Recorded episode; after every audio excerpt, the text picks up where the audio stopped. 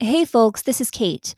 Before we get started, we just want to let you know that we recorded this episode prior to last week's news that Olivia Newton John had passed away. We bring this up because she happens to be a big part of this case, so we wanted to clarify why we don't acknowledge her death in the episode. Our thoughts go out to her husband and daughter and all those that loved her. We also want to give you a heads up that this is a missing persons case, and we discuss the possible theories of what might have happened, including suicide. While it might sound like we're making light of the situation, we know this is no laughing matter. As with all our cases, we just try to bring some lightness to an otherwise harrowing situation. We understand that some of our listeners might be sensitive to the subject of suicide, and if that's you, you might want to skip this one. It's totally fine. We've got other episodes for you. And with that, let's get to the show. Wait, isn't that a song? Lean back, lean back, now lean to the left, lean to the whatever. I don't know. I think I'm making shit up now. Oh I my don't know. god, It sounds I- right to me. Katie's lifting me up right now because I had a couple meltdowns, and my meltdowns consist of singing the words "fuck" And I just drank beer, so I feel great. because, like, you know, sometimes you just need to say the word "fuck." and on that note, um, I think you should do the introduction this time. Okay, misfits. As we know, I am definitely one of those. Uh, welcome to Say your name first. I don't know who you are yet. Oh. it's been a long night and it's only 7:42 p.m. and I'm Kale. And I'm Kate. Welcome to Horrorwood. See, I've been practicing.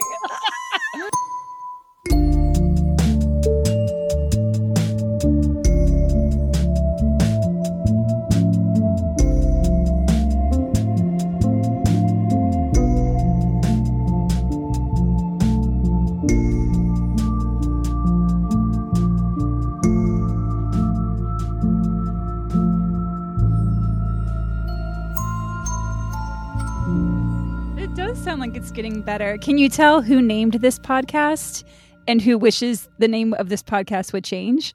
Mhm, mhm. Let's just say Kale did not name it. she did not.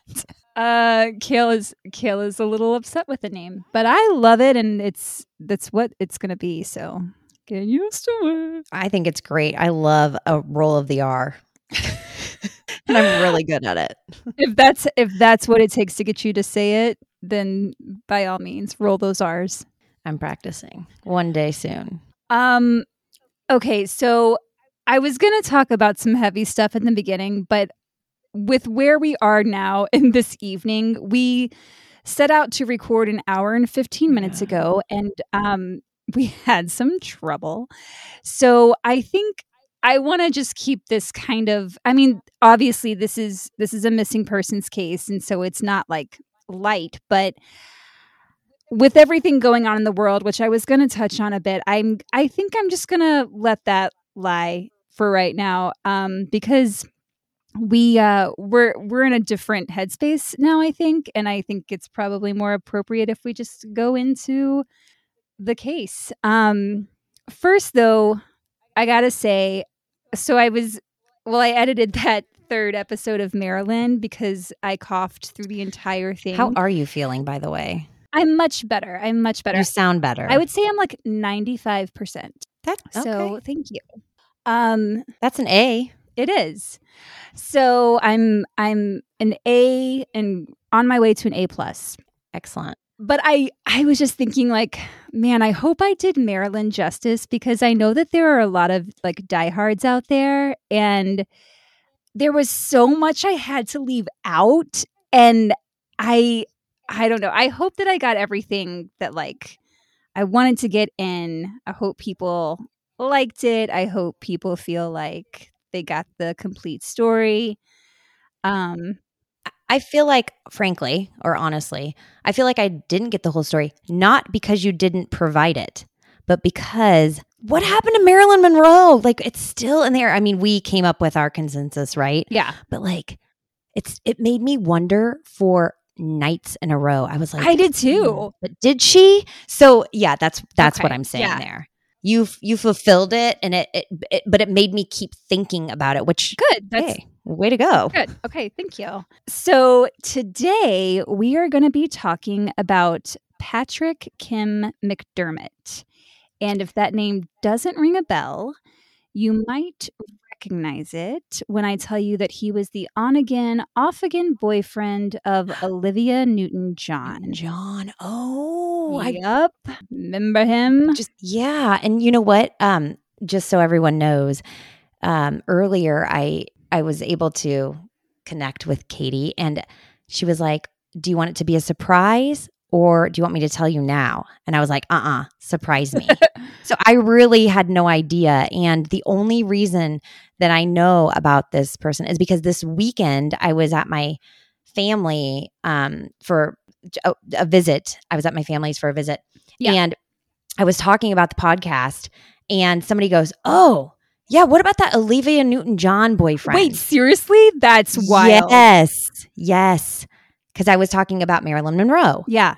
And uh, then they were like, who else are you going to, like, what are you going to look into? Blah, blah, blah. And then they kept, I mean, the, the amount of names that they, I, I, couldn't even keep up with them. I was like, I don't know. Hold on. Let me get on the dock. I don't, you know. So they, they were rattling off things. And then, and then they were giving me some great insight and some great ideas. And I was like, great. I hope you wrote them all down. Fabulous.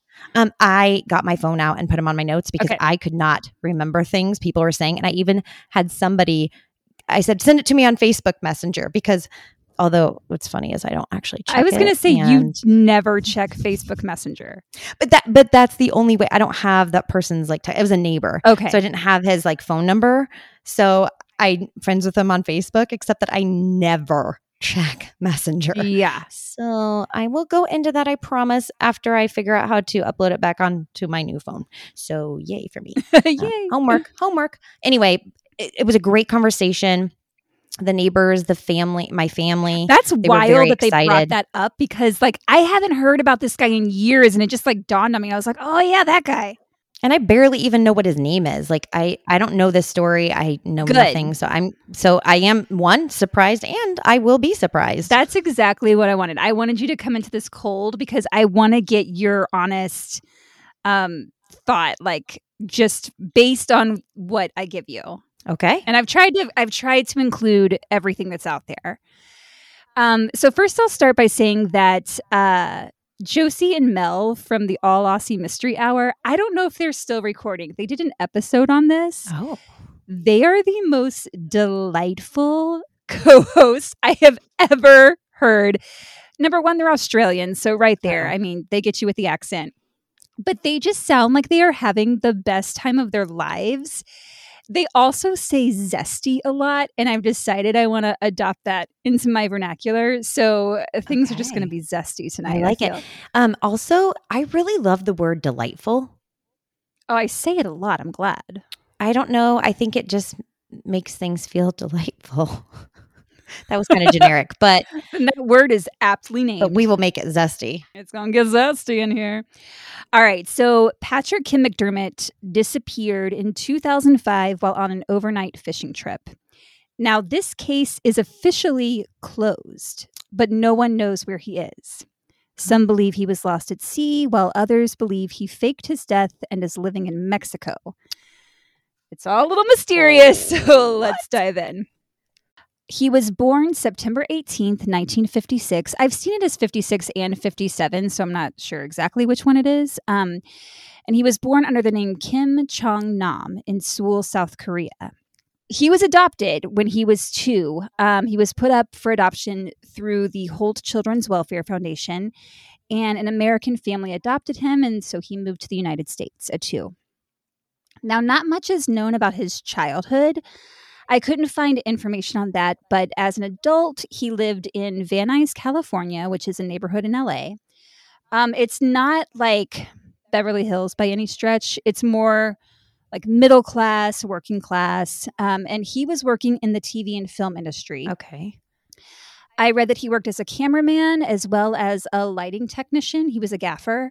Um, but if you look at look him up on IMDb. He's only got a couple of credits and it's just short films. So I think he mostly worked on commercials uh, because those aren't necessarily on IMDb. In 1991, he met actress Yvette Nipar. Yvette was born in LA and she was a stunner. She started modeling right after high school and eventually started getting work in commercials, then went on to act in several TV shows. And from the late 80s to the early 2000s, her career was poppin'. She was working pretty regularly as an actress on shows like General Hospital, Days of Our Lives, Robocop, and 21 Jump Street, to name a few. Wow. Now, she was around 26 and Patrick was around 34 when they met. And they'd been dating for a few months when they learned that Yvette was pregnant. Oh. So, yeah, they decided to get married. They married on March 1st, 1992, and their son Chance was born a few months later in July. Unfortunately, though, okay, so so you clearly uh, don't have an A. Ninety five percent. You're at like a B. I'm gonna get you back to eighty five oh, percent. for my yeah. for pneumonia, Yeah. pneumonia. Um, well, maybe it's like a 90%. okay. I'm getting all there. right. I'm getting there. B plus. Okay, I'll take it. Um, unfortunately, though, it would not be happily ever after for the pair. They divorced just over a year later in June of 1993. Now, three years later, Patrick would meet Olivia Newton John while working on a commercial. The two fell for each other and began a relationship.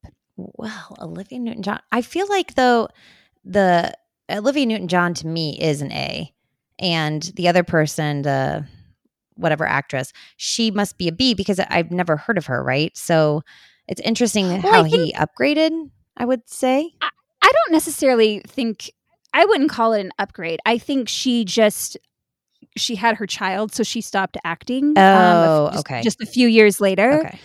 But I mean, she was she was doing really well, and she is gorgeous. Okay. So so Um, now you could see why somebody would fall heavily for for somebody who's in the industry who's who meets them they have a child it doesn't work out um he just by chance was able to get on some sort of um commercial that Olivia Newton-John was on Yes. Okay.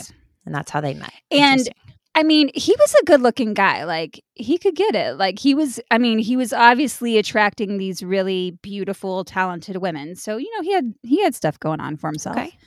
However, uh, as is typical with a lot of Hollywood relationships, their different schedules and unpredictable work commitments meant that they didn't always have time to see each other.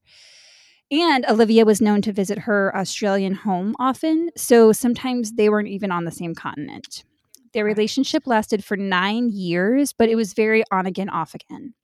I need to have a sip of this beer. oh oh my gosh and it's my favorite beer it kind of making me jealous but I know I had it for you when you were here, and it's the last one. Sorry. I, I think it's fitting I think so. I had a meltdown tonight you got a beer uh, so, despite the fact that they would sometimes break up and their relationship wasn't always consistent, by all accounts, it seems like it was a very loving relationship, and the two had a lot of respect for each other. Olivia once called Patrick the most romantic person she'd ever met. In August of 2000, Olivia even tried to help Patrick find his birth mother in Seoul. So Patrick said she was there for a concert, but then she kind of like wrapped things up quickly because she wanted to help him hunt down his birth mom. do we have any more backstory on Patrick where you know he he he's been here for many many years. W- did he actively seek his birth parents or was this like a first time? As far as I can tell, this was the first and only time that he tried to find his birth mom. okay. And and age wise like they're dating he has a however old son. Yeah, so he would have um, been in his 40s at this time. Oh okay okay uh, when he when he tried to find his mom. So um, Okay. he said that the only memory he had of his time in Korea as a toddler was playing with a wooden car that had a rope attached and he would pull it along. That was like his one memory. And he was worried that they wouldn't have luck finding his birth mom because he didn't have any distinguishing Like birthmarks or no, he, he didn't have any like moles or birthmarks or anything on his body. Um, I couldn't find anything stating he did or did not find her. So I'm assuming he didn't because I think there would have been some kind of statement by Olivia on that, like in my research, and I just I didn't find anything. okay Uh, now, in November of 2004, Olivia was on the Australian show This Is Your Life, where friends, family members, colleagues appear via video. Kaylee, what does that look? I just can't imagine being on a show called This Is Your Life. Like, if I was on a show like that, I, well, tune in. I feel like if I was on it, just like thinking about what people would say about me, it'd be like, um, you drink a lot of champagne, you watch way too many dog videos, and you should find a steady job. it would be mine would be an intervention instead of a tribute. It'd be like, you need you need help. Okay, thanks. Mine would be like, you need a clear tutorial on how to use equipment. and then from there, from there, it would just be uh, laughter and ridiculousness. I, I think that's fitting. Uh, yes, I would concur. Uh, so laugh on the daily. Okay. Anyway, so uh, on this show, yes, friends and colleagues, family members, they all basically pay tribute to the guest of honor, and they just tell them great things about them. So Patrick appeared via video and had the following to say about Olivia. I'm going to quote it. And this you can find this online. I'll try to link it if I can. Hi darling, listen. I have 1 minute to tell you all the things that I want to share with you on this very special evening of yours. And first of all, let me just start off by saying that you look absolutely stunning and beautiful. And I think everybody would agree, right? Yeah? Am I wrong? No, you're stunning and you're beautiful. And your voice is angelic. Your vibrato is, mmm, chef's kiss, perfect. And I'm sorry I can't be there in person to share this wonderful evening with you, but I know you're in good hands with all the people in Oz because they all love you. I love you. The whole world loves you. The animals love you. And let me just say that I've known you for eight wonderful years, and you are such a special person. How can you be so compassionate, forgiving, understanding, and gentle? You are the epitome of the word woman. And you have taught me so much about being a better human and a better person. I've learned so much from you just hanging around you and watching you and just picking up your essence. You truly are an incredible human being and someone so special to this whole planet. okay, I had a typo there. So I had to pause. And it said, so special to this wild planet. And I was like, what does that mean? So special to this whole planet. And if we could all just be a little bit like you, we'd all be a little bit better off. I love you with all my heart. Enjoy this evening, and I'll talk to you later. And then he blows her a kiss and gives her a wink. Okay, listen, if I could get a quote like that, I would definitely be on this show. I mean, again, she said he was the most romantic person that she'd ever met. Wow. Now, while his relationship with Olivia seemed, at least on the outside, to be all lovey dovey, his relationship with his ex wife Yvette was far from it. Mm-hmm. According to their divorce filing, Patrick was ordered to pay $800 a month in child support to Yvette. And at some point along the way, he fell behind in these payments. And that is not a lot. It's really not. Uh, I mean, because I just think about when my nieces were here. How much you spend? I spent $800 of them in one week. Week. Oh, yeah. They eat a lot. Okay. In 2000, Patrick filed for bankruptcy. At the time, he owed around $31,000 to creditors. So that's not even including what he owed in child support. Court documents also indicate that Yvette and Patrick argued over visitation rights when it came to their son Chance. And in a petition that Yvette filed in 2002, she stated Patrick had, quote, a lack of parenting skills, encouraged their son to play hooky, and had trouble controlling his anger. Now, uh, he's still working at this point, right? I mean, he's still doing commercial work and and whatever uh, industry. So here's the thing with that kind of work. Um, it's it's freelance, okay. and you don't know when your next gig is going to come. So I saw it reported like when he first started dating Olivia, he was making six figures, but then the very next year he only made like 15 grand for the whole year. And it comes and goes. Okay. Exactly. But that, I mean, that's typical with that industry. And right, right. Know. You can do really well one year and then you'll have an off year. And exactly. So that does affect the finances and when yeah. you have to pay child support. Okay. Okay. Yep. In April of 2005, Yvette took Patrick to court over his failure to make failure, that's hard to say, over his failure to make child support payments. And I saw one report that estimated he owed her around $11,000 at that time. Was this like early 2000s at this point or this like is, late this 90s? Is April, this is April of 2005. 2005. Okay. Um, so as a result, Patrick was ordered to make all his outstanding payments to the Child Services Department of Los Angeles County. Right. That way there's more accountability so she can mm-hmm. actually get her money. Just a couple of months later, in the summer of 2005, Olivia was preparing to head to Australia for two months. On June 20th, just a few days before Patrick disappeared, he reportedly went to Olivia's to call things off. It seemed pretty amicable. He brought her flowers, they talked. Basically, he was just like, You're about to go away for a while. This is probably a good time to take a break. So they did. And they were known to take breaks in their relationship, so this wasn't weird. Then on June 30th, 2005, Patrick signed the passenger manifest as he boarded the boat Freedom for an overnight fishing trip. When the boat returned the next day, he was nowhere to be found. Now, Patrick often went on fishing trips. It was a favorite pastime of his, so he wasn't some newbie going out there. He loved himself a good halibut, you know what I'm saying? Yeah. And he booked the trip solo. I couldn't find anywhere if that was usual for him or if he typically went with somebody. Um, I read in one source that he sometimes brought his son with him, but no one was on him. No one was with him on this particular on the, trip. on the boat. Okay. Unlike um, another thing that I talked about this weekend was Natalie Wood. Um, oh yeah. So oh, we're gonna cover her. I, I Oh, cannot it's wait so to good. cover It's her so good. because there is so much. And then I didn't realize like Christopher Walken was on the boat as well. Oh, so yeah. I kind of didn't have all the you know all the facts and anything with a boat now. I'm so captivated. Well, that's funny. Um, I'm so captivated by it because it's hard to know. I feel like um, yeah, because it's water. It's open water. That's that's things get real deep and dark out there. It's creepy. I will say, um, the ladies from Morbid, shout out to Ash and Alaina. Oh my god, do you want to be friends? They did, I think the the most excellent episode on Natalie Wood. I mean, they the things that they found. So I I want us to cover it, but I have to like wait a while so I don't have their episode in my head. Have that fresh. Yeah, got it. But they did such an amazing job. You should all go listen to that. So, besides Patrick on this boat, there were 22 other passengers and five crewmen, three of which were licensed crew captains. Okay. Wow, that's a lot actually. The Freedom was an 85 foot sport fishing boat with a capacity for 86 bunks. So it's not huge. Um, and not and compared to how many people it could hold, only a third of it was filled. I'm gonna post a picture of the boat on Instagram so you can see. It's really it's kind of small. At 10 p.m. that evening, the boat departed from the 22nd Street landing in San Pedro, California. It traveled to San Clemente Island, arriving at 5 a.m. July 1st.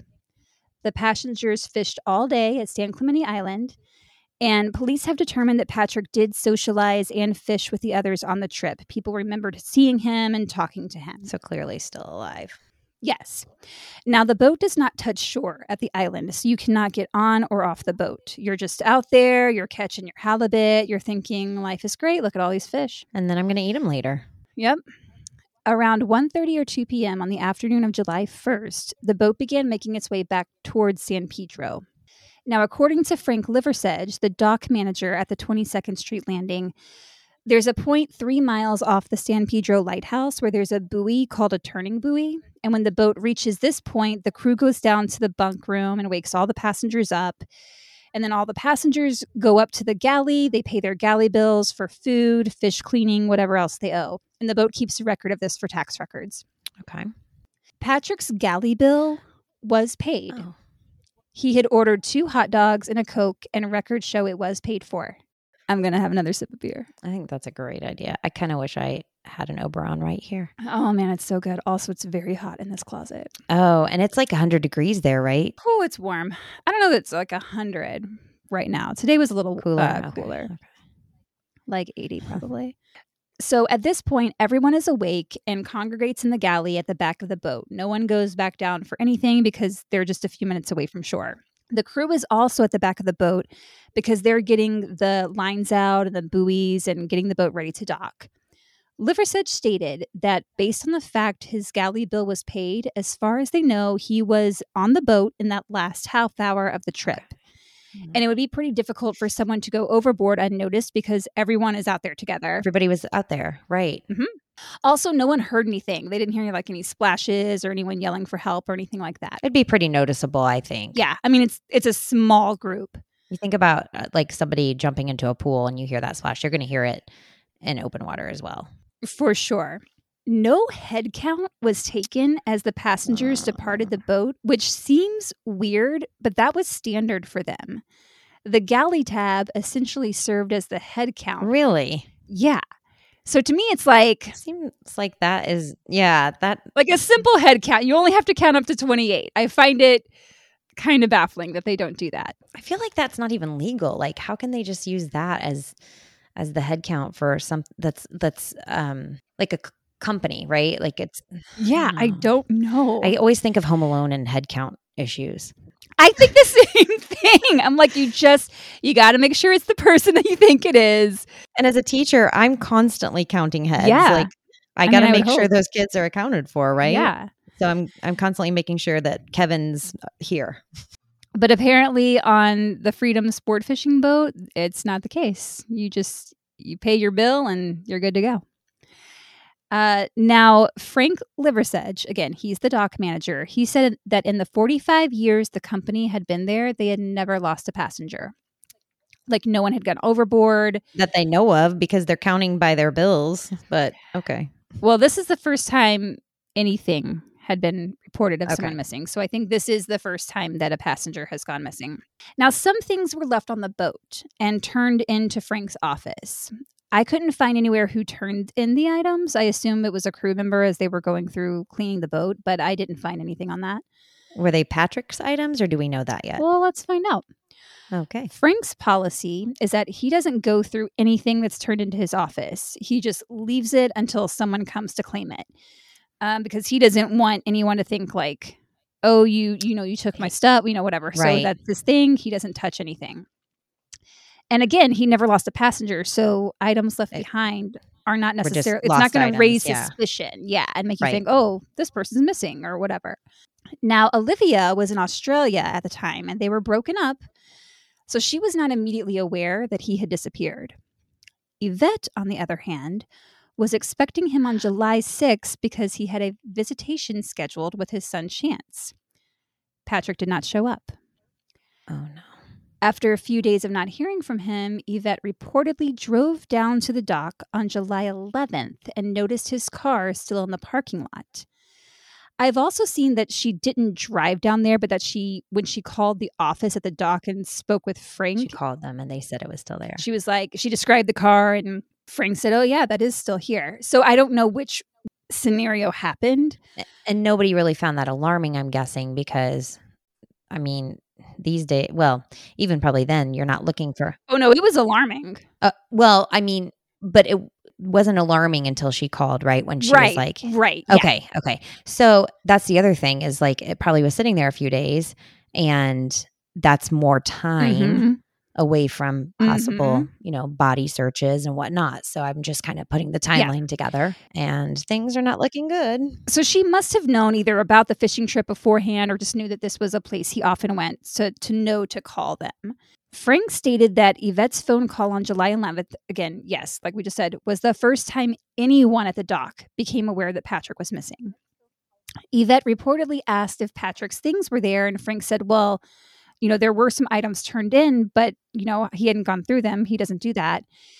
Uh, so he asked her if he had her permission to open things up. And she was like, Yeah, open that shit up. So a tackle box was one of these items, and inside was Patrick's fishing license. So this definitely belonged to him. A fanny pack had also been turned in that contained Patrick's wallet with his ID. So this was definitely his. And there were also some fishing rods found that they assumed belonged to Patrick as well. So what whatever happened, he didn't have these items on him at the time. Correct. They were left on the boat. Now, Frank Liversedge said he called the police and the Coast Guard after Coast Guard after discovering these items belonged to a passenger that was missing. So Frank kind of became the spokesperson for the whole crew. Right. Okay. Um, I watched an interview with him where he describes the boat. He goes through the boat's schedule, what happens at what times. He talks about his employment there and how long he's been on the job. And I find him very credible. He's he's matter of fact. He speaks in a sort of like gruff but warm voice, like a grandpa. Like I just think of him as like a lovable grandpa. I think of that as a captain of a boat. That makes sense to me. Like gruff, lovable voices. They should they belong on a boat. He's exactly who I would want to be like running a, a dock. Um, he's got gray hair, a mustache, he wears glasses, I love a good stash. And in the interview, he's wearing a blue and white button up shirt with sharks all over it. And I'm like, yes, get it, Frank. If I managed a dock, I would too be wearing a shark shirt and probably matching shark socks. Now, in August of 2005, a few weeks after Patrick disappeared, an article came out in The Age, which is an Australian newspaper. The Age is considered a newspaper of record, which means it is recognized as a major national newspaper with a large circulation and is considered authoritative and independent. Noted. Um, so, newspapers of record include some of the oldest and most widely respected newspapers in the world. So, The Age is one of these. It's a daily paper, it's been published since 1854. It is known for its investigative reporting, and its journalists have won dozens of Walkley Awards, which is Australia's most prestigious journalism prize. So it's been around a while and it's taken seriously. Now, in this article, dated August 29th, 2005, so just a few weeks after Patrick has gone missing, they state that a fisherman who was on the Freedom the same trip as, Patrick, as Patrick McDermott claims the crew realized Patrick was missing while the boat was still at sea. Wait a minute. Yeah, this completely contradicts what Frank said. Oh, yeah. The fisherman, who wishes to only be referred to as Doug, reportedly gave an interview to NBC with this information. He said that the crew realized he was missing and then conducted an extensive search on the boat but couldn't find Patrick. Doug claims that the crew called Patrick's name five or six times over the loudspeaker to pay his galley bill. But the galley bill was paid. Right. Hmm. So, if what Doug is saying is true, it would confirm that Patrick was on the boat at least long enough to run up a food bill for two hot dogs and a Coke. Frank Liversedge said that according to boat records, Patrick's bill had been paid. let let me just quip in here. I, I would like everyone to know that I do not want my last supper to be two hot dogs and a Coke. Oh my God, I literally have that as my ending comment for this episode. Amazing. Oh, I, we're so connected. We are. But can you imagine? Like, first of all, I don't eat hot dogs. True. So that would be a problem in itself. Um, and I do love a Coca Cola Classic. I love that you say the whole name of it. It's come up in a couple of episodes now. I know. It's funny because it, it makes me sound like I have them all the time, but I don't. So Doug, this fisherman, goes on to say, quote, they actually searched the boat pretty extensively. They went down to the bunk area and all around the boat. And when asked if he thought Patrick could have hidden somewhere, Doug replied, hiding on the boat?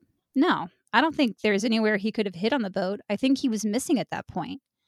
And then he added, it was a very professionally run boat.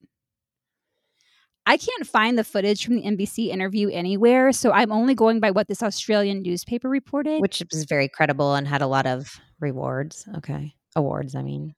Exactly.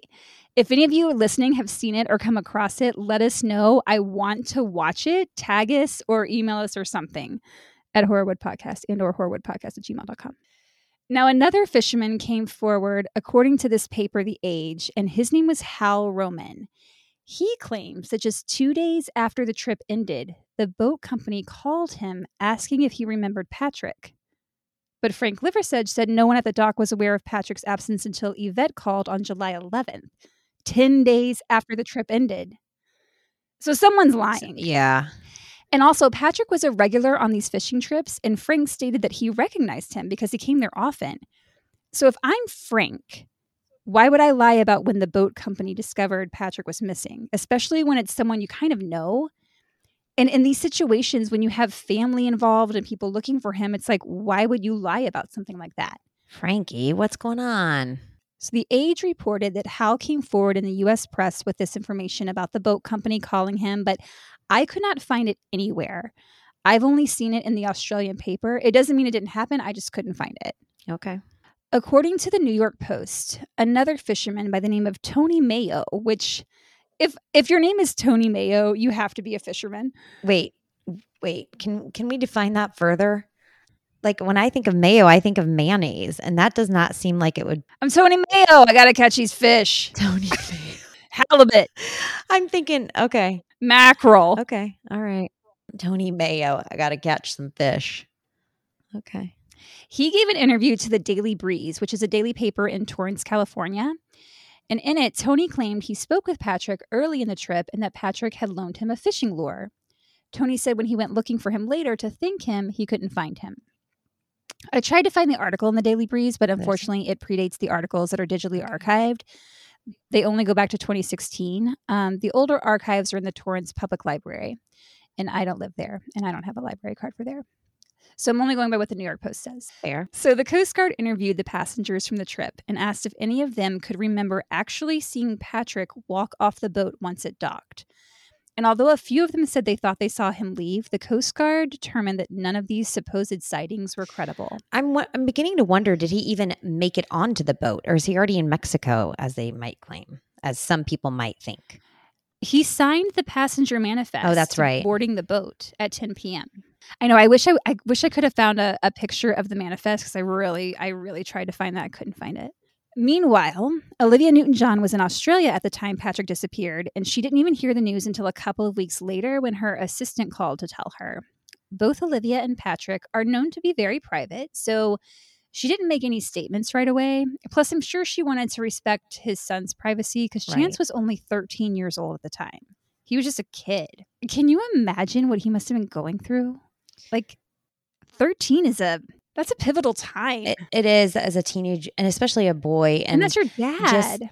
that time era like the the frame, the frame of okay, he doesn't make it to my visit, so that's alarming.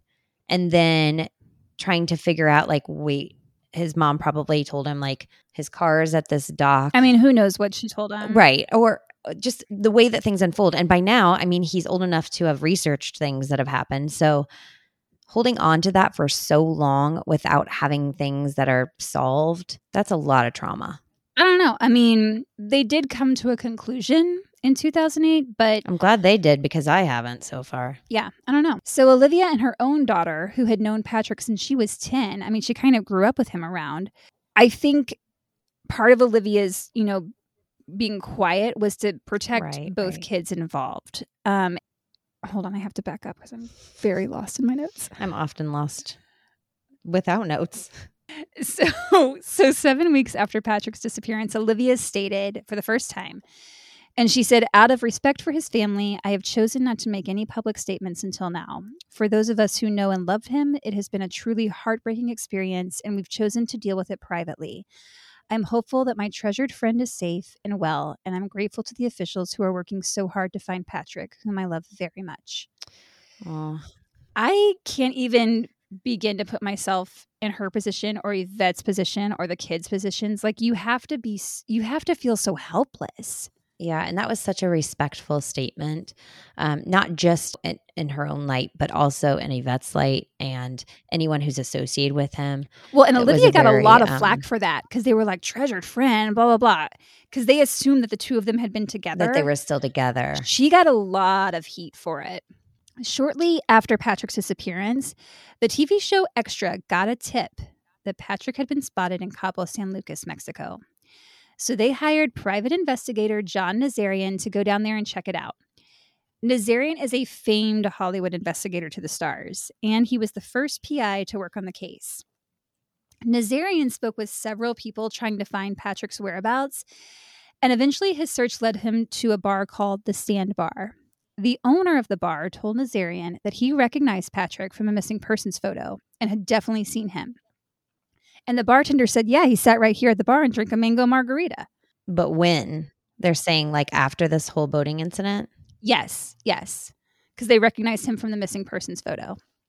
Nazarian also spoke with the owners of Marina's Cafe, and they said that Patrick had been there with a quote, mystery blonde woman. And what I have to say to that is, hmm. Kale, was it you? Um, only in my dreams. I don't know if you'd want to dream about that. Uh, but I do have a question. What's your question? Well, you know, I I do. I mean, listen, I've always wanted to like be on a movie where I had to wear a scarf or a disguise with the, you know, with the um I mean, who doesn't? the like detective jacket. Obviously. Um, and I've always kind of wanted to wear nothing underneath. That's where we differ.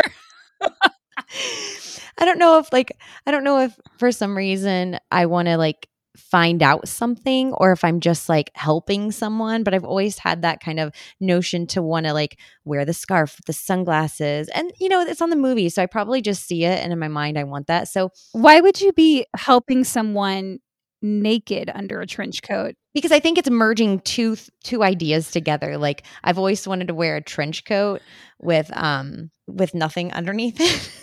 You're laughing. Oh.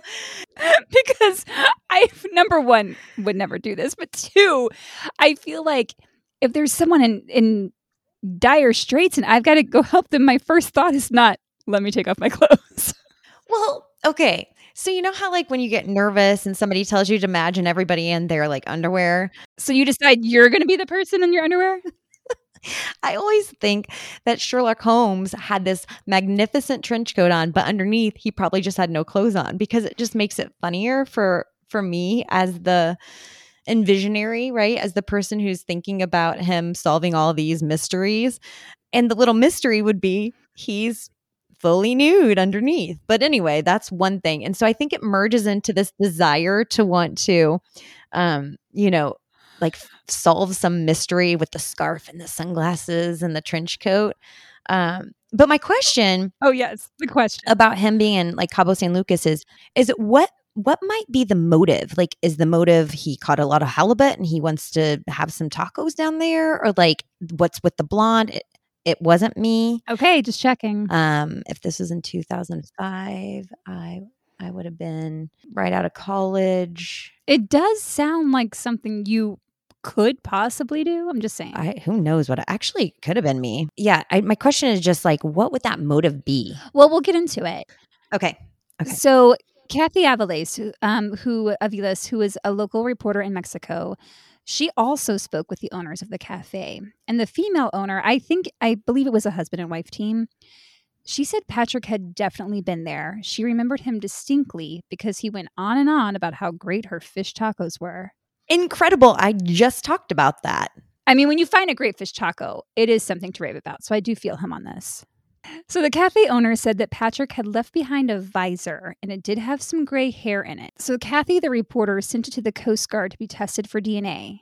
But the Coast Guard said it had no value as evidence, so they didn't test it and they sent it back. You know, I don't know what made them determine there it, I- that it wasn't worth testing because I feel like just test it. It- It's not a match. It's not a match, but at least you'll know. I don't get many things in life, but I certainly don't get this. like like how hard is that like test it Like, what is the harm?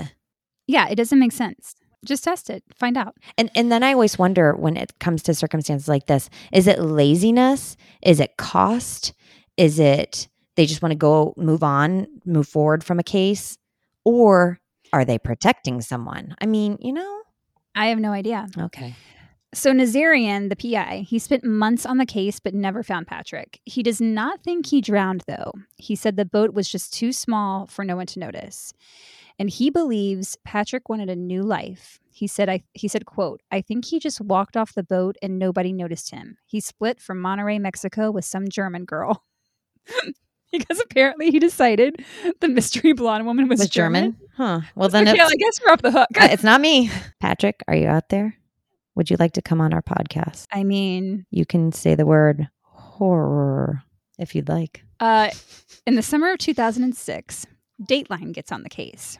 They spoke with Australian journalist Nick Paps, who was based in Los Angeles at the time of Patrick's disappearance. His sources were telling him Patrick had been spotted in Cabo San Lucas as well as the nearby town of Todos Santos. So now we've got multiple sources saying they have seen this guy in Cabo. So Dateline goes down to Mexico and they too are led to the bar as well as the cafe that I mentioned earlier.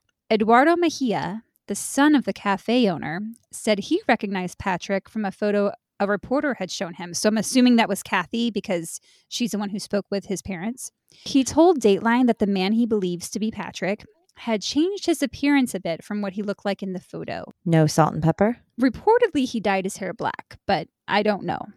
He said he made some quote modifications to his hair and face. So I'm thinking, yeah, hair dye, face shaved, you know, I don't know. Mhm. The reason he knew the man looked a little different is because after Eduardo's encounter with that reporter, a friend took him to see Patrick. Eduardo said, quote, the first thing he did was when I told him that some people came to ask for him, he grabbed a black bag from his car, sat down on a table, took out a checkbook, and then he tells me, How much does your silence cost? I don't want money, I answered him. Eduardo said he assured the man he would not tell anyone where he was. Eduardo went on to say, quote, He is not interested in talking with anyone. He is not interested in giving a trace or a sign that he is doing well or not. I can tell you he's doing well. That's interesting. One, because he had difficulty obviously uh, paying for some child support and he owed 11,000 or more on that. And then two, I mean he did pay his hot dog bill. right. These are the types of times where I wonder is this just someone um, posing so that they can be in a story? That's the thing. We don't know. Someone claiming to be him Right. told Eduardo he doesn't want to be found. Mm. So after this, the trail ran cold. So Dateline hired private investigator Philip Klein. Now, Philip Klein is a whole character. He was based in Texas, and I'm I'm not clear how Dateline found this guy, but he is a real vibe, which you'll see later. I love a good vibe. Who doesn't? So Klein's team includes himself, his wife Inga, and a former LA County Sheriff's officer or deputy named Gil Martinez. So Klein sends Gil on a fishing trip on the Freedom to sort of retrace Patrick's footsteps. Oh. Klein asks Gil when he got back if there was any possibility of going overboard without someone noticing, and Gil said, Yeah, a few times. It would have been possible to go over the side, but not the back. Without a sound and without like kind of any noticeability of of Possibly. hmm. But after reviewing Gil's findings and going over witness interviews, Klein decided Patrick had to be alive. So he created a website called findpatrickmcdermott.com. I'm going to save you some time right now. The site's since been taken down, so there's no ah. point in going to it. Damn it. Klein's plan was to track the hits to the site. And then by studying where those hits were coming from, he believed he could track down Patrick, which is kind of an interesting theory. Yeah. The site also collected tips on any sightings of Patrick, so all these tips start flooding in, including ones placing Patrick in Mexico. They're lining up. Klein interviewed a fisherman that had been on the same trip as Patrick. He went by the name Tobar. Tobar. Tobar stated that he saw Patrick come up to the galley when everyone came up to pay their tab just a few minutes before they docked. And then he said Patrick used the restroom and then went back down. Now remember, Frank Liversedge said there's no reason for Mhm. anyone to go back down at the point at that point. Then Klein traveled to Van Nuys, where Patrick had been living, and interviewed his neighbors. And a woman by the name of Wendy said he was quiet but had an attitude. A man said he knew Patrick had been struggling financially. Another man by the name of Scott said he loved his son, his son was his whole world. And then Klein asked him about Yvette, and Scott said that he knew the relationship was strained and that she was trying to get it so that he didn't have visitation or his Mhm. visits had to be supervised. And they'd been battling about that. Uh, was Patrick a good swimmer? That I don't know. But my question to you is how often do you talk to your neighbors? And do they have details about your private life?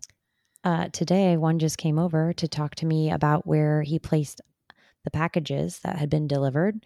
So I guess as often as today. but what's wild is that that neighbor lives two houses down, and the houses on either side of us, I to this day still don't know either of their names. So there's that. Yeah, I didn't speak to my neighbors when I lived in LA at all. Couldn't give you a first name, couldn't tell you what they did for a living, nothing. So this is a lot of information that these neighbors have on him, Mm-hmm. which just strikes me as weird. I don't know.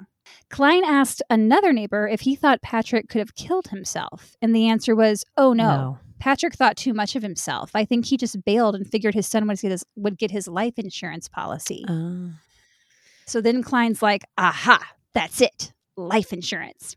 So he interviewed another passenger from the Freedom who went by the name Casey, who just happened to mention that Patrick had made a joke about going overboard and scamming insurance, which is convenient that Klein was able to find a passenger who just happened to be sitting on the information. I don't know, seems a little sus, my opinion. I mean, crazier things have happened, but it's funny how a lot of these kinds of stories, there is like, it's almost like foreshadowing, but it's not. It's like they say something that someone just randomly holds on to and it comes out later. Yeah, but I mean, yeah, I don't know. So maybe that happened. I don't know. Then the website that Klein set up started getting hits from Cabo San Lucas. And Klein was like, that's it. He's alive. He's got to be in Cabo. Of course. So he, he and his team go to Cabo and they find out there's a big sport fishing tournament coming up. And Klein's like, bingo. He says to his team, quote, this matches his psychological profile. He likes expensive women. He likes expensive toys, big boats, and he loves And to fish. Just keep your eye on their faces. That's all I want you to do is just keep looking at their faces, okay? End of quote. oh my god. He is a vibe. He is. He's feeling a lot of things. I, I'm I'm actually picturing him, and I would if he were to look like what's in my head, it would be perfect. Li- live in that vision, girl. Okay. So then Klein and his wife and Gil, they just go around like, you see him, right height, gray hair. Yeah, could be him. What about that guy between the palm trees? Oh no, you know that's not him.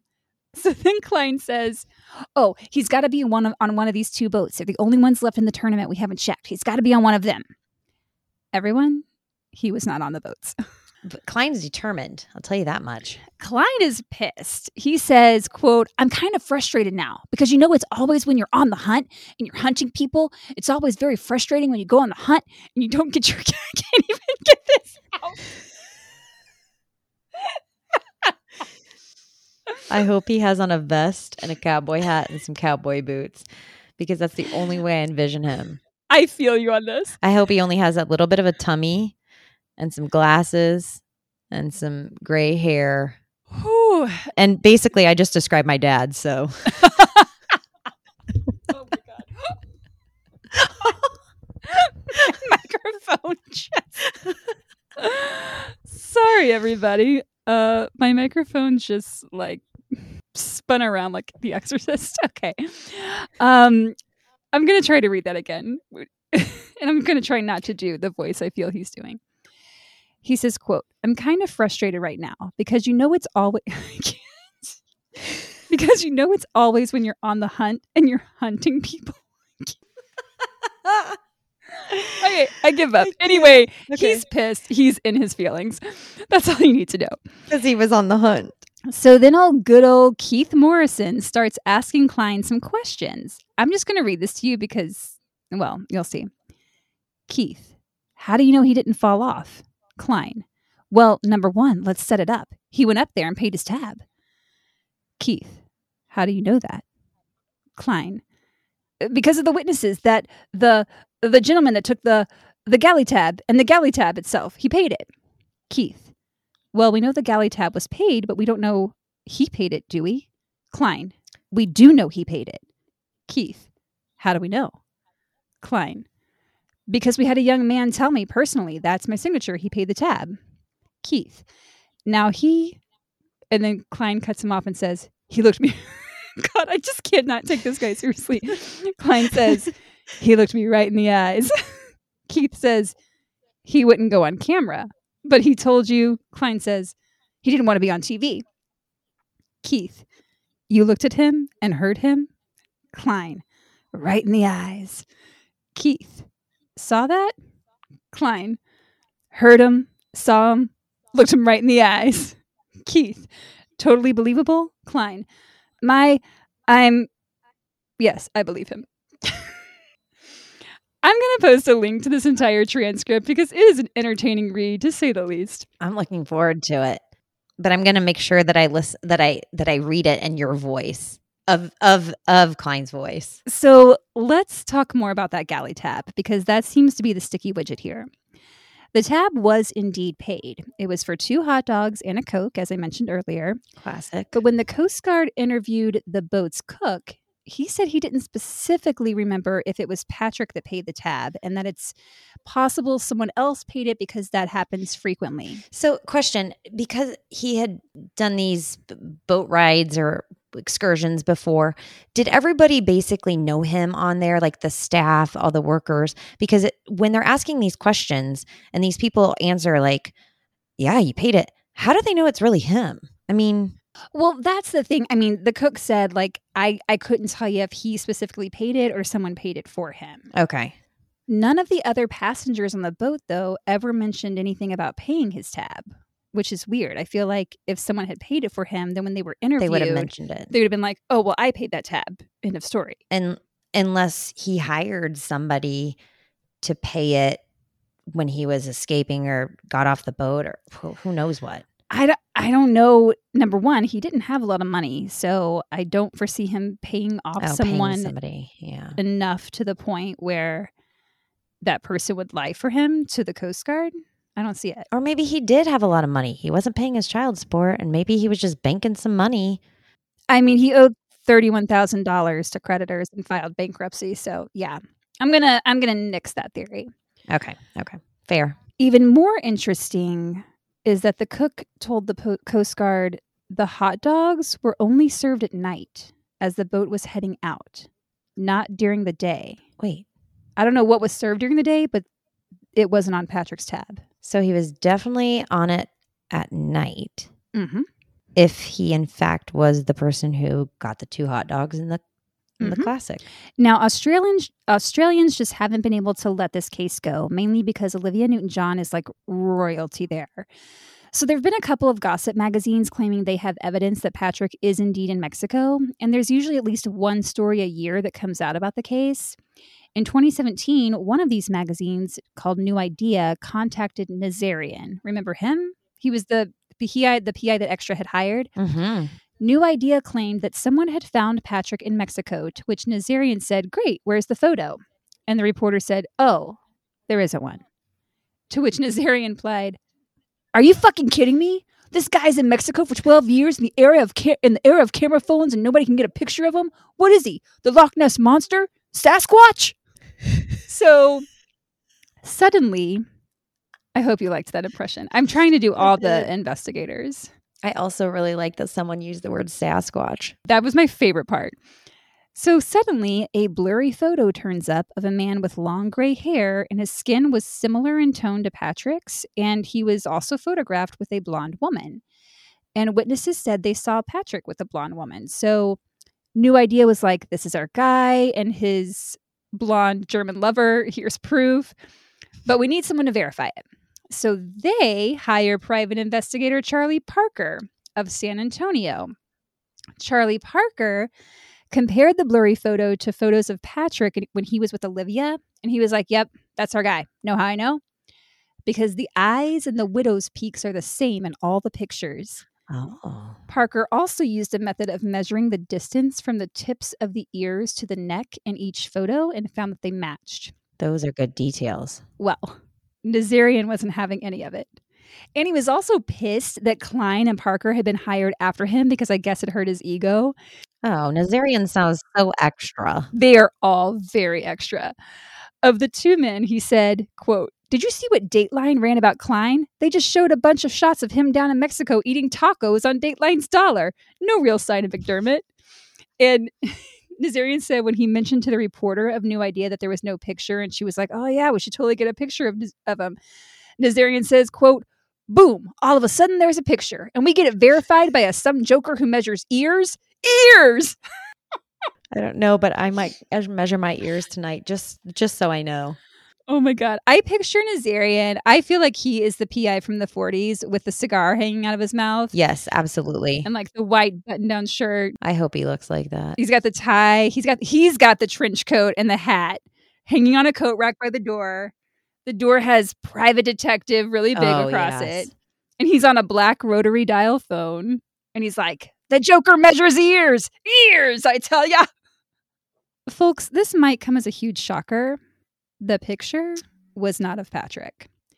It was confirmed to be Wes Stobby, a man from Canada who'd been vacationing with his blonde wife, Bridget, in Mexico. Ah, don't you know? Wes was like, I look nothing like Patrick McDermott. For one thing, I'm not Korean. And this is my wife, Bridget, not some mysterious German lover. He said it was bizarre to see his face in all these tabloids suddenly. He had no idea he was being photographed, which is really scary when you think about it. I'm going to try not to. And he said when he goes back to Mexico, because that's where they vacation, he's going to have a shirt made that just says, not Patrick. So there's no confusion. There was a Coast Guard investigative service case regarding Patrick's disappearance, and it did not find any evidence of a homicide, suicide, accident, or hoax. So, like, what the fuck was it then? A disappearance? Oh, maybe he's in Mars right now. I mean, it's just, it's bizarre. A separate investigation by the United States Coast Guard examined the conduct of the fishing vessel and didn't find anything nefarious or suspicious with that. And in both cases, they concluded that McDermott was likely lost at sea. Those cases were closed in 2006 and 2008, respectively. Now, the Sydney Morning Herald, another newspaper of record in Australia, reported in 2010 on some information that was found in the Coast Guard documents about the case. I preface this with these Coast Guard documents were obtained by radaronline.com and the Australian magazine New Idea, both of which are celebrity gossip outlets. Okay. So I'm a little surprised that the Sunday morning the Sydney Morning Herald reported on it, but they are a credible news source, so there could be truth to what was revealed in these documents. Already though, there's an error in the like in the first paragraph of the article, it says that Olivia didn't know Patrick had gone fishing until she received a call from him on July 12th. We know that call did not come from Patrick. So my guess is that was her assistant, because um, obviously, if it was Patrick, then they could have traced it. He'd have been found. There'd be no case. So these two gossip outlets claim that in the Coast Guard documents, Patrick had attempted suicide once before, that he had purchased a gun. However, that gun has never been found and that he inquired about increasing his life insurance policy from $100,000 to $500,000 less than three months before he disappeared. People believe he disappeared so his son could cash in on the life insurance. He didn't end up increasing the policy, though, because he was allegedly told that the policy would not be paid if anything happened to him within two months of increasing the amount. Right. So to me, I feel like if he did all this so his son could get the life insurance policy, why not just wait a few months after you increase the amount so that your son could get more money? Also, I couldn't find anywhere if his son did receive the money from the life insurance. I mean, there are laws in place where there has to be like some sort of proof, a death certificate or something. So I'm not sure where things landed with that. Oh, I just have a quick question. Well, two actually. Yeah. The first one um, Has Olivia Newton John uh, made any interviews or any more statements regarding this case, and also um, the the son Chance Chance right yeah. is a you know a grown adult now at this point. Yep um, if he was 13 in 2005. So has he made any commentary on anything? I couldn't find any statement from Chance. I looked pretty deep, okay. but I couldn't find anything. Olivia, the most that she has said is that, you know, I mean, because there are a couple of interviews with her. She declines a lot of interviews about it, or I should say she declined at the time. Um, but she has basically said, you know, we we wish we knew what happened. We are heartbroken. We want answers. I mean that that kind of thing. Right. Okay. So it was also reported in these doc in these Coast Guard documents that again these gossip magazines allegedly obtained that Patrick had searched online about how to obtain a fake ID and that shortly before his disappearance he wiped his computer clean of searches, emails, everything. The Coast Guard also stated that Tobar, he was the fisherman who said he remembered seeing Patrick come up to the galley and then go to the bathroom and then go back down. It was determined the man Tobar claimed was Patrick was actually a different passenger. Now, Olivia Newton John said in the, that in the nine years she knew him, he had never threatened to hurt himself. He didn't seem to have any social problems, and she was not aware of any reason that would make him want to disappear. She was also unaware of his financial struggles, though, so it seems maybe she missed a few things. Mm. Another friend of Patrick's, Elaine Lampert, gave an interview to MSNBC and said that Patrick was a really happy go lucky guy, that he absolutely loved his son, and he was really devoted to him. And they were in a group that all played tennis together. And she said he was a good tennis player. He seemed really happy, and she just can't imagine that he would ever abandon his son. Now, Philip Klein, the PI who was all, I gotta hunt him. And when I'm on the hunt, I'm hunting, gotta hunt him down. Uh-huh. He came out in 2009 and said, Everybody, everybody, I just got a fax. Patrick is totally alive, but he doesn't want to be bothered. What? And people were like, Cool, what Patrick say? And Klein said, Oh, the fax actually isn't from Patrick. It's from a representative for Patrick going by the name Kakmadi. Oh, jeez. Kakmadi Mayo Tobar. What kind of shit is this? I can't. The fax reads quote, Pat asked that I portray to you his innocence in the crimes you have accused him of. Pat has committed no crime. He simply has gone to a new life without the hassles of California or the spotlight to which he lived for years. Pat has no ill will to anyone. Pat simply wishes to be left alone.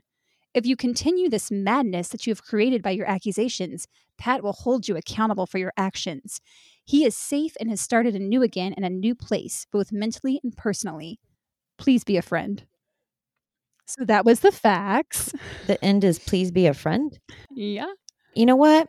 Every email from here on out, please be a friend. Klein never could provide any video or photographic evidence that Patrick is still alive. Hold on, sorry, I kind of burped when I said that. It's because of, it's from the beer. it is. Thank you, Bell's Oberon.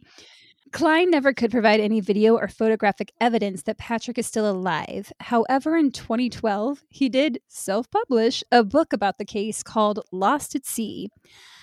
I'm not going to link it. I haven't read it, and Yvette, Patrick's ex wife, said that there was nothing credible about it. And she actually wrote to Jeff Bezos and asked him to stop selling it on Amazon, Oh, which I guess must have worked because if you try to look it up on there, it says it's out of print. wow. I would like to have, I just want a discounted um, Amazon Prime membership as an educator. Wait, you don't get that? No, I pay full price. Educators don't get a disc. No, Oh my not God. What the fuck? The? Yvette is working on her own book about this whole ordeal. After Patrick disappeared, she and Olivia became good friends and really bonded over what they had been through, which is really nice. Mhm. Please be a friend. Yeah, and they are to each other. And I think Olivia is also helping with the book. Um, and whenever we get news that it's coming out, we'll let you know. Now, all three private investigators, Nick Paps, that Australian journalist, and Frank Liversedge, all firmly believe that Patrick walked off the boat and is living a new life in Mexico, working on a yacht somewhere. The Coast Guard believes he was lost at sea. What do you think? Did they make a death record? I couldn't find a, a death certificate, but I imagine if the life insurance policy was paid out, they would have had to have Oh, then they would have had to come have- up with right, something. right. I mean, this is 17 years ago, so Jeez. Um, time flies. What do I think? I mean, listen, I'd like to think that there's some fish tacos being eaten, and I can only hope that Patrick McDermott is eating them. my theory, I think Homeboy dipped, Oh shit. literally and figuratively. I think he took a look at his financial struggles, his relationships, and was like, nah, I'm out. Okay. And I think he waited until all the passengers were asleep, then intentionally went overboard and died by suicide. And I think someone from the boat company marked that his tab had been paid. Because remember, a passenger said that the crew called his name over the loudspeaker several times to pay his tab. Right. And Gil Martinez, Gil Martinez, who was on Klein's investigative team, said there were times when it would have been possible to go over the side of the boat unnoticed. And Frank Liversedge, the dock manager, made a statement about how in 45 years they'd never lost a passenger. And I think the company didn't want this mark on their record that a passenger died on their watch. Now, unfortunately, Frank Liversedge passed away in 2008 from cancer, so he's no longer around to be questioned. Uh, I think the reason the three PIs say they believe Patrick is hiding out in Mexico and wants to be left alone is because they're all butthurt that they couldn't find him. Mhm. And the facts, I think Klein wrote it himself as his way out without having to admit that he couldn't find him. Because the fax was saying, Right. leave Pat alone or you'll pay, basically. So Klein could be like, okay, he's alive, but I'm being threatened if I keep this up. So everyone drop it. And I think Nick Paps, the Australian journalist, says Patrick's alive because he's an Australian. He has a lot of interest in the case, and a Patrick sighting comes up pretty much every year, and the story sells papers. And I'm not making any accusations here. This is allegedly, this is just my opinion. This is no one else's opinion. I think Frank Liversedge said he walked off the boat because he's trying to cover everyone's ass, the boat company, including the crew. Uh, do you think there was any foul play, No, or do you think strictly suicide? I think he died by suicide. Hmm. Because another thing, the galley tab only had the hot dogs and Coke. It did not have any fish cleaning services on it. He didn't have any Huh. fish. I just like to hold out hope for hope, you know, and was kind of hoping he was munching on some good fish tacos and I mean, maybe he's munching on those fish tacos in the sky. okay. I don't know. I don't know. I mean, that's the thing. Like, it's still unsolved, but it's closed. But it's no one knows where he is. I think it's because I felt like some of the, you know, operators were a little fishy. Was that a pun, Kayla? It was a poor pun. Um, but nonetheless, uh, because uh, like things were just not accounted for. And so I feel like either there was a slip or somebody was covering for somebody because they didn't, they wanted to have their record, you know, clean. But I don't know. It was either, to me, it was either like some sort of foul play, But what would be the motive for that? um, something accidental. Accidental foul play? Yeah. Well, okay. That didn't make any sense. Um, I was like, that's a whole new category. I mean, yeah, that what I meant, I guess, was maybe there was like an accident and they're covering up, or there was somebody on the boat that had a rift with him or something, and that created some foul play, and he was thrown overboard. I feel like if that had happened, I don't know. There's just there's just so many loose ends. I mean, there are. That's the thing. But I feel like if if someone on the boat had thrown him overboard, other passengers would have heard that, and not all of them are going to cover for the stranger. They were all strangers, you know. They didn't know each other, so I don't think that they would be covering up a murder for no reason. That's true. That's true. Well, that's why I was saying like maybe it was some kind of weird accident. But yeah, you're right. I mean, there's there's got to be some sound play there, so you would hear a splash or something, but Yeah, I think when everyone went to sleep. I mean, because there would only be, I don't think all five crew members would be awake. right. They probably would have just like a couple like awake. one or two. So yeah. I think he was able to just go around to the side and peace out. Wow. Allegedly, I'm just saying. Yeah. Things I always think about in these types of cases, though, like, did they have a funeral? And like, who, I mean, who cleaned out his home? Someone had to. Like, did Yvette have to go over there and clean out all his stuff for Olivia? Yeah. I I would think that yeah, they probably Yvette only because that's his offspring. He, she has his offspring. I mean, I just can't even, I don't know. I can't even imagine that. And the thing I think about, well, the woman who bought the place that he was living in after he disappeared, she continued to get his mail for months and months. Oh, that's kind of creepy. Yeah. Um, so we were talking about his son, who, yes, is an adult now. Uh, I won't go too much into it because he was a kid at the time, and I'm sure he'd like to put this all behind him. And especially because he hasn't made statements that I could find, tells me like he doesn't want to be, you know, the subject of some article or podcast. Um, I will just say that he appears to be super talented and thriving. It seems like he's doing really well. I was able to dig up some stuff on him. So that's, I mean, that's good at least. Kaylee, I'm going to send you, you know what? I'm going to send you a picture of him right now because he is, he's pretty. Well, his dad was a looker, right? Yeah. I mean, that's the thing. He had beautiful, beautiful parents. Oh. Hello. Yeah. He's doing all right. He's doing all right. About the age. Uh, yeah, he's a little youngin', but you know. You like them young. I yeah, that sounds terrible. um I like them slightly younger than me only because well, one, my age, and two, I have a lot of energy and I have dated men older than me and frankly, they're kind of duds. I mean, so that makes sense. I mean, I like older, but that's just my personal taste.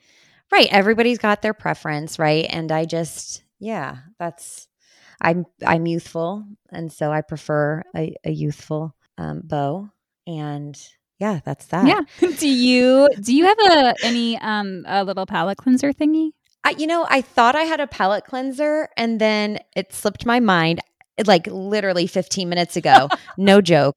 I was, I, I think I got so intrigued. First of all, the giggle fit really got me like distracted I understand. because once you started, once you started laughing, then I started laughing. And then, wait, can you try, can you try the quote that you couldn't get through? okay, let me. I have to go back to it. Let me find it. Okay. I'm going to have a very, first of all, it's really dark in this room because I didn't, it was light out when we started this. It's really hot in here. My pits are so sweaty. Hold on, let me find this quote here. Here we go. I'm going to try the quote again. I'm going to be like totally serious. This is Klein. Quote okay. I'm kind of, hold on. Starting over, starting over. This is Klein. Quote I'm kind of frustrated right now. Okay. Because you know, it's always when you're on the hunt and you're hunting people. It's always very frustrating when you go on the hunt and you don't get your game. Oh my god. I got through it that time. Oh. He's like terrifying, but also so ridiculous that you just can't take him seriously. Oh yeah. He definitely ha- he had something going there for him. Oh boy. Yeah, please be a friend. Please be a friend. Um, tell us what you think happened because we don't know. I mean, we're just giving our theories here. We're not accusing anybody. Unlike Marilyn, I'm very undecided right now. I mean, you made a good point, but I, I don't know. There's something about me that kind of just wants there to be a good ending. And to me, a good ending would be he is still alive. I don't feel like you know i don't feel like he is um like some sort of villain in this story even even if he had the financial troubles people i mean it's a hard world out there And that's another thing is that he still owes all this money.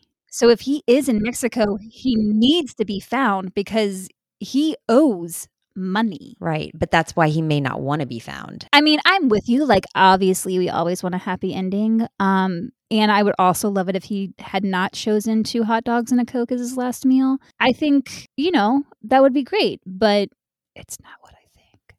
what do you think klein would want as a that's my palate cleanser let's determine what klein would want for his last meal I think Klein would go for a steak, obviously.